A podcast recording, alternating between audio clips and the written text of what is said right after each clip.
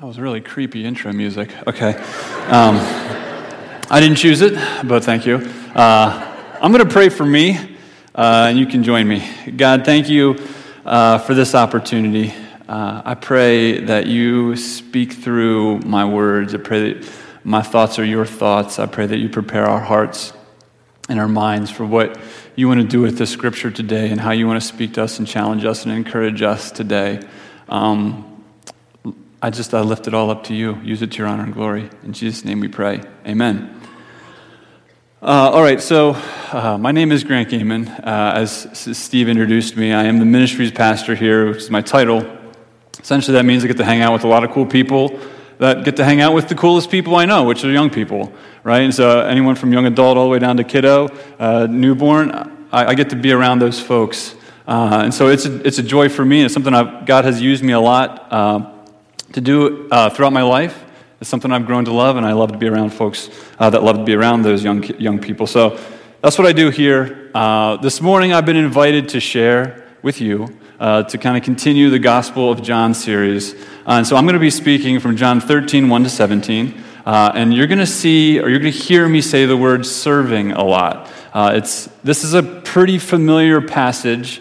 I hope that maybe we can learn something new from it today, but uh, I kind of see this as an opportunity maybe to maybe brush off some rough edges. Maybe, maybe there's some, some areas of your life that you let dust accumulate, like there's some things you know you should be doing, but you're not. Maybe some opportunities that you know are out there, but you haven't taken them. And so uh, my hope is that God kind of catches your attention, makes you think about kind of how you're orienting your life, and maybe just kind of helps you kind of polish it up a little bit. Uh, I'm going to leave that up to him. I'm just going to kind of share what, what I got on my mind.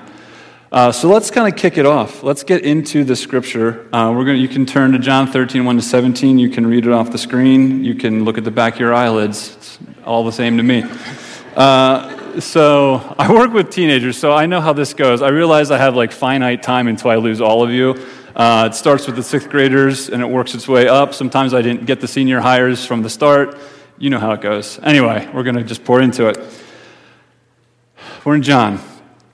Uh, before the Passover celebration, Jesus knew that his hour had come to leave this world and return to his Father. He had loved his disciples during his ministry on earth, and now he loved them to the very end. It was time for supper, and the devil had already prompted Judas, son of Simon Iscariot, to betray Jesus. Jesus knew that the Father had given him authority over everything, that he had come from God and would return to God. So he got up from the table, took off his robe, wrapped a towel around his waist, and poured water into a basin. Then he began to wash the disciples' feet, drying them with the towel he had around him. When Jesus came to Simon Peter, Peter said to him, Lord, are you going to wash my feet? Jesus replied, You don't understand now what I am doing, but someday you will. No, Peter protested, You will never ever wash my feet. Jesus replied, Unless I wash you, you won't belong to me. Simon Peter exclaimed, Then wash my hands and my head as well, Lord, not just my feet. Jesus replied, A person who has bathed all over does not need to wash except for the feet to be entirely clean. And you disciples are clean, but not all of you. For Jesus knew who would betray him. That is what he meant when he said, Not all of you are clean. After washing their feet, he put on his robe again and sat down and asked, Do you understand what I was doing? You call me teacher and Lord, and you are right, because that's what I am. And since I, your Lord and teacher, have washed your feet, you ought to wash each other's feet. I have given you an example to follow. Do as I have done to you. I tell you the truth slaves are not greater than their master, nor is the messenger more important than the one who sends the message. Now that, I know the, now that you know these things, God will bless you for doing them. So, as I was preparing for today, I, I had chosen this morning, I had chosen these section of verses because serving is a pretty big deal to me. It's something that I've gotten a lot of life from, and it's kind of shaped my relationship with Jesus in a lot of ways. I plan to share, share some more of that with you as I move on. But I also thought it was interesting because foot washing for me has been sort of, I don't know, I, I have a certain vision of it, right? So, like, I grew up at Gehman Mennonite Church uh, with Eric. And I'm just looking at you now, that's why I said that. Uh, Eric was there, and uh, we may have washed each other's feet at some point. That might have happened. So we did foot washing, right? And maybe if you grew up in like a Mennonite church like I did, or uh, that, I don't even, did, did, this church do that? I don't know. Is that a thing that we did here? I don't remember. I, it was before my time. But I remember foot washing, and I remember as a child, I remember that it was, that was the day. It was exciting because communion happened too. So like we got treats, and then And then the adults did this like crazy thing where they like all took their, their shoe, like their weird church shoes and their stinky socks, and they took them all, and then they balled them all up and they put them in their shoes and they like, tucked them somewhere. And as a child, I thought this was the weirdest day. Why are we doing this? And then they'd all walk, like the men would go out and the women would go out, and the women had to go to another room because they had like extra socks and stuff to do. You know how that is. I don't, but it's a thing. And so, like, they would go, you know, to their places, and I didn't know what happened because I'm sitting there with stinky shoes and like all the other, and that's when like, you know, the kids would behave. And, uh, and, and then like everyone would come back and like put, and they, like, I don't know what happened. And then I grew up a little bit and I was able to do it myself, and I realized they were just dipping their feet in water. And I didn't, I didn't like understand. I mean, I got that this was like serving each other and that sort of thing, but that was my experience with foot washing growing up. So I'm, I'm hoping that we can kind of, I don't know what your experience is, but I know what the disciples' experienced, and I want to kind of, I want to, I want to kind of get into that. Like, what is this for the disciples? Why did Jesus do this? Was it just to sprinkle some water on their feet and do a thing? Or was there something more to it? I think there's something more to it, and I think you know that. So eh, let's just kind of like hop in our time machines and go back to where this is, right? So this is the week that Jesus dies, right? We know that, they didn't. Jesus knew that. This is the week that he's like finishing up his ministry here on earth. So that number one, we should pay attention to the stuff that he's doing, right? Because like think about it. These are his last illustrations, his last words. Like he's wrapping up and he's leaving them with his like capstone. Like this is if you get nothing else that I say, get what I'm doing right now because in like four days, I'm out of here. And I'm pulling off Easter, and you have no idea what that means, but we do because we read the Bible, right? But so, like, we're in the time machine, we're with the disciples. They don't know what's going on, right? They showed up for a meal, right? So we're pulling up for a meal. Their feet are dirty, right? They wear sandals. Their roads aren't paved. It's all dust and dirt. So, like, they're cruddy, they're smelly, but they're all too good to wash each other's feet, right? Because they're too important. They're disciples. They're hanging out with Jesus. These are important men, right? It's like if we could go to Matthew, and I think chronologically this happens a little bit before this meal. John, who wrote this book, who wrote this passage, his mom is coming to Jesus saying, Hey, Jesus, where does my son fall in like the list of important people for you? Probably right beside you, like to the left hand or the right hand you know? And so, like, and then the disciples, like, what? How dare you? Like, I'm the most important disciple, you know? And, like, so they're fighting for power, right? So these guys think that Jesus is going to, like, create some kind of new world order where they're the kings, they're ruling, right? So, like, they have this very human understanding of what Jesus is doing right? You know, their, their whole culture was wrapped around the idea that a Messiah was coming, a Savior was coming. They at least got that part right. They understood Jesus was that, but they had no idea what he was saving them for, what he was saving them from. They didn't know the kingdom he was building. They didn't know, they didn't know that stuff, right? And they're not ignorant or stupid, they're just human. We wouldn't have known it either, right? And so these guys are just, they're really just riding coattails and hoping that they get a chance. It's a power grab at some level and, and you can't, we can't look down on them for that because how would they know any different? That's, that's how their culture worked. That's how their understanding was shaped. And so here we are, and, and there, you know, just moments before, I don't know how long, maybe a day or two before, Jesus has to suffer through this conversation about who's more important of his people. And so now he has this moment, right? He has this opportunity. Jesus teaches in parables, he teaches with illustrations. Here's this moment where his guys are all together. They didn't bother to wash each other's feet because no one's no one's low enough to do that. That's the servant's job. That's what slaves do, right? They're too good for that. They're going to be at the right hand of Jesus, right? They're part of the power grab. So they don't need to do this stuff in their mind. So Jesus stops everything, says, No, we're not eating yet because y'all are filthy. You got filthy feet, right? Because they got the dirty feet, right? We went over that. They're literally filthy. I mean, he's also, he also talked about them needing to be cleansed, but like that wasn't, I don't think, where he was landing here.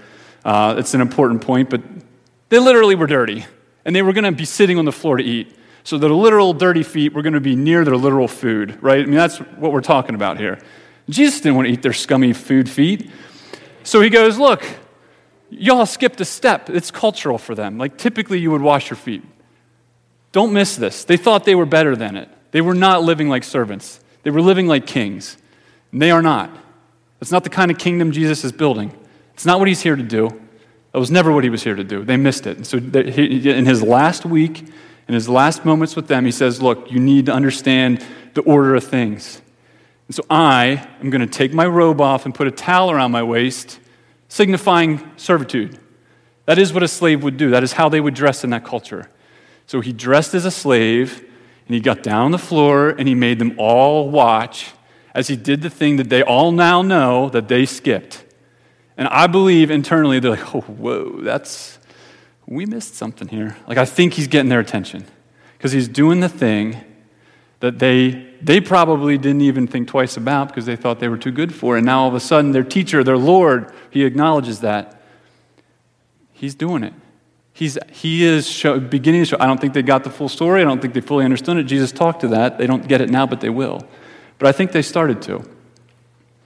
So he goes ahead and he washes their feet, and Peter has that funny exchange that we call a laugh at, where he's like, "Well, yeah, well, like wash everything, God," you know, like he gets, you know, like Peter, like he gets all like bipolar, and like, and and and Jesus is kind enough and say, "Look, no, you're washed, you're good. Not all of you are, because he knew that one of them was going to turn on him, right? Judas was going to going to be his uh, kind of undoing, but you're clean, but you're not. Your feet aren't clean, like quite literally. You skipped a step, and so." I, that's kind of the stage for this. Like that's where I want to. Uh, so I, I want to kind of talk about what it means to be a servant, to serve, right? And, and that's what Jesus was doing here. He was saying, Look, I'm not this superhero king that you thought I was. I'm this other, I have this other kingdom in mind where, where we care for other people and we put other people's needs above our own. We walk in humility and we're, we're not the most important thing in our world, right? Okay. So, what's the problem? So we know the disciples' problem. Like we you know, we kind of read through. We kind of read through. Or I kind of hopefully led you through where their brains were at, and I hope you can understand that's where your brain would be at. It's where my brain would be at. Uh, but why, how does that apply to us? Why, do, why does this matter to us? Right? Well, the problem is, and the reason why this was a problem for the disciples, is that Genesis three happened. Okay, so if you read Genesis three, you don't have to go there.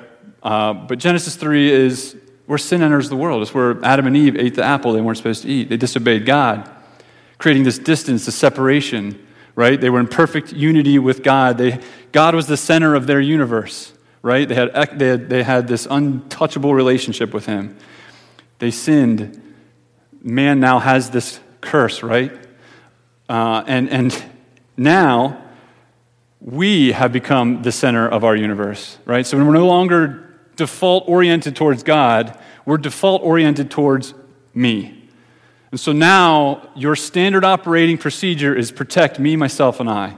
I want what's best for me. I want what's best for my people. I want what's best for the people I care about, right? And so that, that's what, that's the way we're wired, right? And so very, very basically, I think Jesus is just confronting this and saying, look, back into Genesis 3, this got flipped this got switched. And it's something that man, uh, that people are going to be wrestling with and tripping over uh, for the rest of time until I come back and make it all, make it all better, right? All right. So to highlight this, in a moment, Rodney's going to play. It's a comical video. You're, you're, you're welcome to laugh at it. Uh, but I hope that it highlights, my plan is that it will highlight how we can be sort of self centered, how we can, we can get stuck thinking about me, myself, and I first. Go ahead, play the video.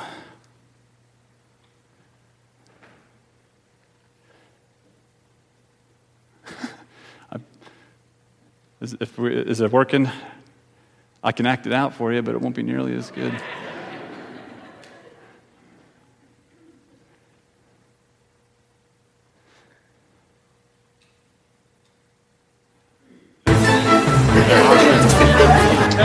Be enough cards? Maybe. Baby Sales 14, here we go, and then unlock the This is Black Friday, by the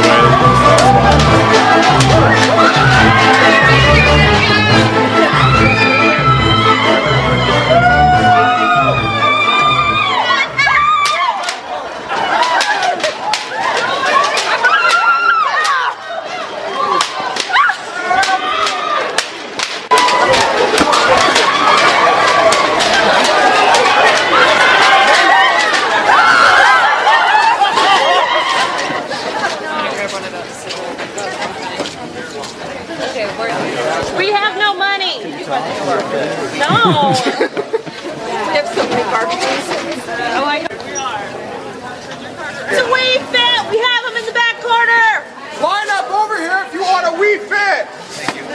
Nobody wants a Wii Fit.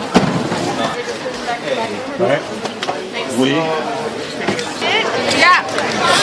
Twenty dollars. Yeah, and then I got the last pick made. Good job, Cass. All right.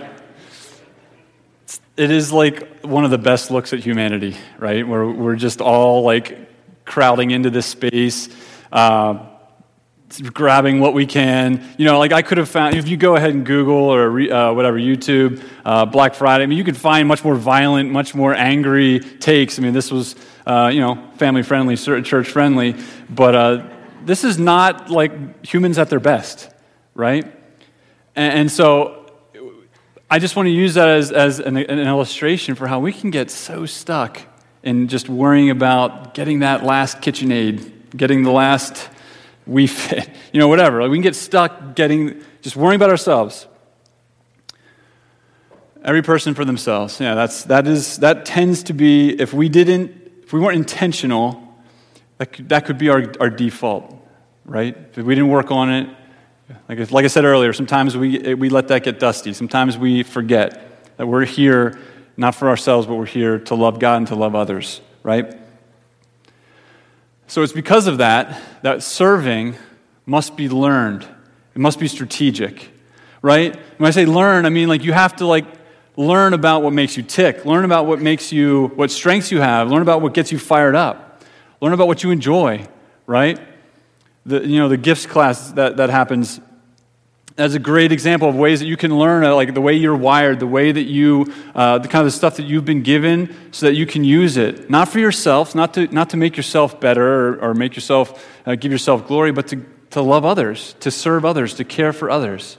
It's something that you have to be intentional about. You, it's, not, it's, something that, it's not something that just like one day it'll like poof, like, oh, I know what I'm good at. I like, uh, you know, I like, I like to serve in children's ministry. I like to, I don't know what it could be. It doesn't even have to be like serving at church. It could be just like, oh, I want to be like an awesome husband. And like one day just like the light bulb will turn on. You'll just like start listening to your wife. And, you know, like, like it doesn't just turn on, right? You have to try. You have to be intentional. This is true of like almost every area of life parenting, being a coworker, being an employee, being a boss right? You have to learn. You have to pay attention to the needs of others. If you're in any of those spaces only caring about yourself, no one's going to like you, and you're going to you're going to wonder why you're all alone, right? So that's why you have to be constantly growing and learning, and you have to be strategic. You have to be intentional. You have to make a plan. You have to make time for it. You have to put money aside for it. Maybe you're called to be gener- generous. Maybe generosity is something that, that you feel like you could be good at. Maybe you rock at making money.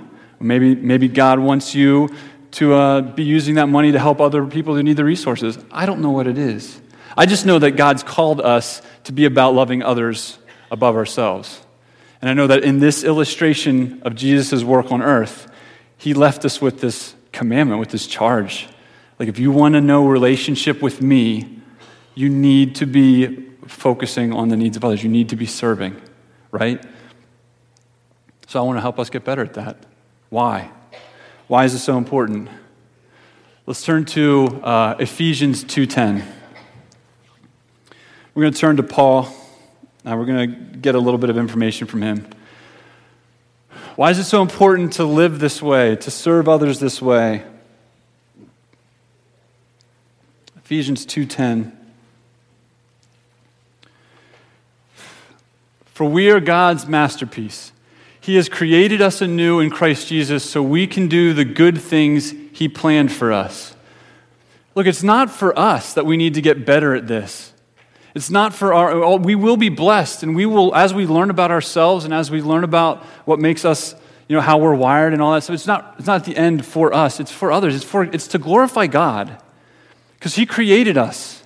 We are His masterpiece. So when we live this way, when we live as a servant, when we live putting other people's needs above our own, we're just, we're just he's showing off, right? It, it goes back to him, right? And at the end of the day, that's what this is about. And so when we live that way, when we are serious and intentional, when we're learning and we're strategic about serving others, then he gets to show off And his plans become true, right? The, way, the stuff that he put in motion, the things that he uh, set off, get to come true. And when God's things come true, he gets glory and everybody is blessed, right? It's a part of what he's here to do. He, he wants to bless us, but we need, we need to play our part. Serving is where we discover, right? So, so here's how I want to kind of share a little bit about like when he when we're starting to do what god called us to do and we're starting to step out and we're learning and we're being strategic and whatever you're going to find that you discover your purpose your calling and your jesus right i believe this is true because this is this is what i've experienced so i just want to i'm just going to share you my experience share with you my experience and uh, you can kind of fill in the blanks on how yours matches up or maybe you can maybe if it doesn't uh, you can start, start to ask questions like how can you make it? How can you get better at it? How can you grow in this area? Uh, so for me, serving is where uh, I have discovered my purpose, my calling, and my Jesus. Right? And so, like, like I said, like I just read uh, in Ephesians, you know, we're his, we're his master, or we're his masterpiece. Uh, he's working through us. He's showing us his uh, design. when I have served, I have felt this. So it started for me at Woodcrest Retreat.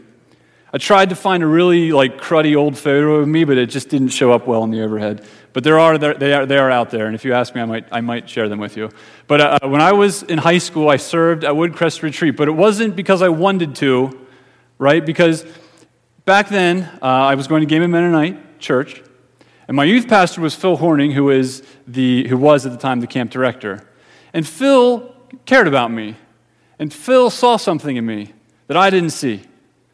And Phil, I don't know how many, it might have been two or three years. He, every time he was like recruiting, which I knew he was recruiting because that's when like he started saying this stuff, but he's like, Grant, you would be awesome at this. You would be so good. You would enjoy this. Blah, blah, blah. Like saying nice things. And, and I, if you know me well enough, you know I, I tend to be like an opposite guy. So I'm like, whatever, no. No is easy for me. So I would just like, I would, I'd kind of cop out. I'm like, nah, I'm not doing that. I was just insecure. I was scared. I'll be honest with you. The fact that I'm standing up in front of you is a miracle of Jesus. Like back then, I had no, I had, you put me in front of people, no way. You give me responsibility, no way. I had important video games to finish and I had fun stuff to do with my friends that summer, right? Like that's what I wanted to do with my time. It was so me centered, right? But Phil got it, and I cared about Phil, and he wore me down. So eventually, I said, Yeah, I'll try it. I didn't know what I was signing up for. I thought I was just going to, I was just trying to shut Phil up, honestly. Um, so I showed up at camp that summer, and it changed my life because I learned my purpose. I learned that I had strengths. I knew about them, but I was using them for myself. I was using them to gather friends, I was using them to enjoy myself. But I found that those same gifts that I used to gather friends and have fun with my family could actually help people feel comfortable and welcome. It could help them grow. It could help them enjoy. If they came, you know, you have kids show up, they're scared to be away from their, fam- their parents. It helped them feel good. It helped them enjoy their day. It helped them enjoy activities maybe they were a little nervous to try.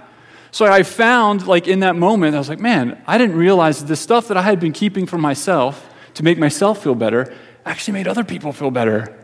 That's crazy, right? And so, like, so in that moment at Woodcrest Retreat, for me, God kind of started to unlock a little bit. He started to show me his plan, why he made me, why I'm here, why I'm wired the way I'm wired, why they say, I say the things I say, why I'm into the things I'm into. I always thought it was just for me, but he started to show me, no, no, no. No, that stuff's not for you. That's, that's for, for me, right? It's to glorify me. So I started, to, I started to get that, but I was just a teenager, and teenagers are amazing, by the way. But in this moment, for me as a teenager, I didn't fully understand what I was getting myself into. But I pursued it because I loved it. I found that I enjoyed it. So I, in my, I don't know why I did this because typically I run from this stuff, but in this moment, God kept me in this path of serving Him and, and chasing Him. And it took me to TNT Youth Ministry, and it was there that my purpose and my calling, the stuff that I was starting to uncover, but it, I'm telling you this now because i am like a couple years removed from it, more than 10. And, and now I'm like, I'm understanding why I was doing that stuff. And, and, but in the moment, I didn't understand. I just was doing it because I enjoyed it and it felt good. But I went to TNT Youth Ministry in Ephrata. And in this ministry, I, was, uh, I started out as a volunteer, volunteering with uh, middle school students on a Friday night. And if you know anything about like young adults, doing stuff on Friday nights, I, I don't know why I was giving up my Friday nights. The answer is I had nothing better to do on a Friday night. Uh, but I was doing it. I was volunteering at TNT Youth Ministry. And in this ministry, I was put in the presence of deep dysfunction, families that were so broken, kids who had been through such abuse and difficult times, hard places, stuff I never experienced growing up, stuff I had heard of, maybe I read about. But now I'm sitting across the table from someone who was abused, someone who was uh, a child of an addicted parent, or they were struggling with addicted, addictiveness themselves. Right? And so, like, now I'm like staring someone in the face, I'm like, I don't know how to help you. Right? And so, how this helped me was that it showed me the transforming power of Jesus. It showed me how this God that I was serving all my life, that I grew up serving, that I it showed me that he was real. He wasn't just this idea to understand, he wasn't just like this theology to wrap my head around. He was a living being who changed lives, right? And that was powerful for me because I didn't own that. I didn't understand that in my heart.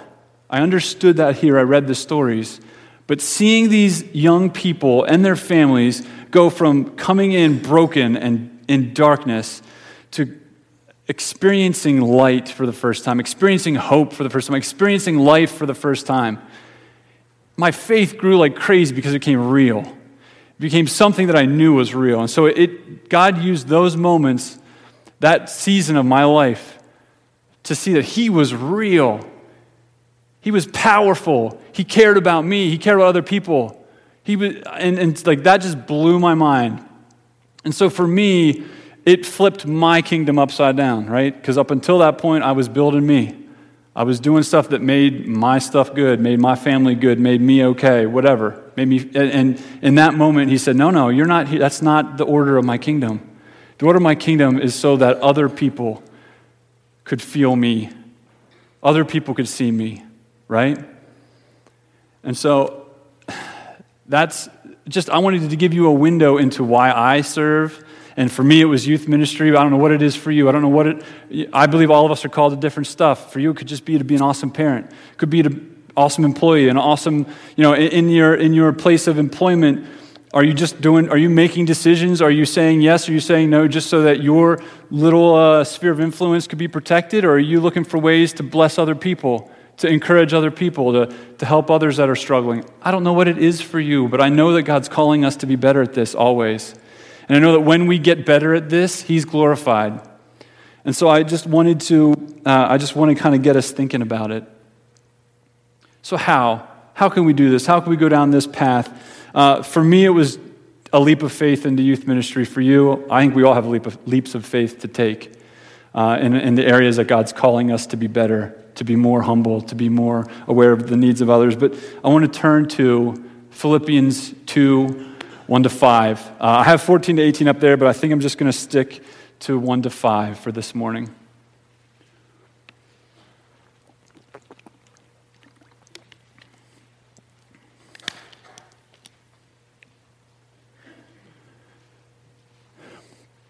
In Philippians, this is what Paul has to say. Is there any encouragement from belonging to Christ, any comfort from his love, any fellowship together in the Spirit? Are your hearts tender and compassionate? Then make me truly happy by agreeing wholeheartedly with each other, loving one another, working together with one mind and purpose. Don't be selfish. Don't try to impress others. Be humble, thinking of others as better than yourselves. Don't look out only for your own interests, but take an interest in others too. You must have the same attitude that Christ Jesus had. I think it's pretty simple. We get caught, and that's why I said earlier that sometimes it gets dusty for us. Sometimes it gets, the edges get a little rough, they don't get polished enough. Sometimes we get stuck thinking that our existence is for ourselves, is, for, is, is me centered. The reason we get stuck there is because Genesis 3 happened, right? Well, we all have sin that we're struggling with. We all have stuff that gets that trips us up, right? But if we can if we can agree wholeheartedly, if we can be unified, if we can care for others more than ourselves, if we can lift others up, right? If we can serve others the way Jesus served, right? We can wash the crud off of other people's feet so that we can eat together clean. Then I think that then we're beginning to be the kingdom that Jesus came to build, right? We're beginning to become the kingdom that Jesus died for to create, right? And so that's what I want us to, to focus on. That's how we can do this.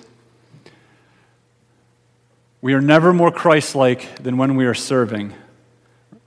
And as Christians, as believers, we're called to be like Him. And so I think that's, I mean, I, I don't know what that is for you, but I encourage you this week or as you go home, think about is there areas of your life that you're like, I know I should be giving this up, or I should be, when I say giving this, I mean, I should be like loving this person or caring for this person, or right now I'm just so worried about, I'm so anxious that this thing isn't going to work out for me. Well, maybe it shouldn't, or maybe it should. I don't know, but like, what, why is it so about me? What can you do to be worried about other people? Care for their needs. Align yourself so that you can be making a difference in their lives, so that Jesus can shine, so that God can get the glory, so that his kingdom can reign. I want to pray uh, to wrap this up, and then the worship team will take it from there. God, I thank you for loving us. I thank you that in spite of Genesis 3, you sent your son so that we could have perfect relationship with you, so we could be cleansed.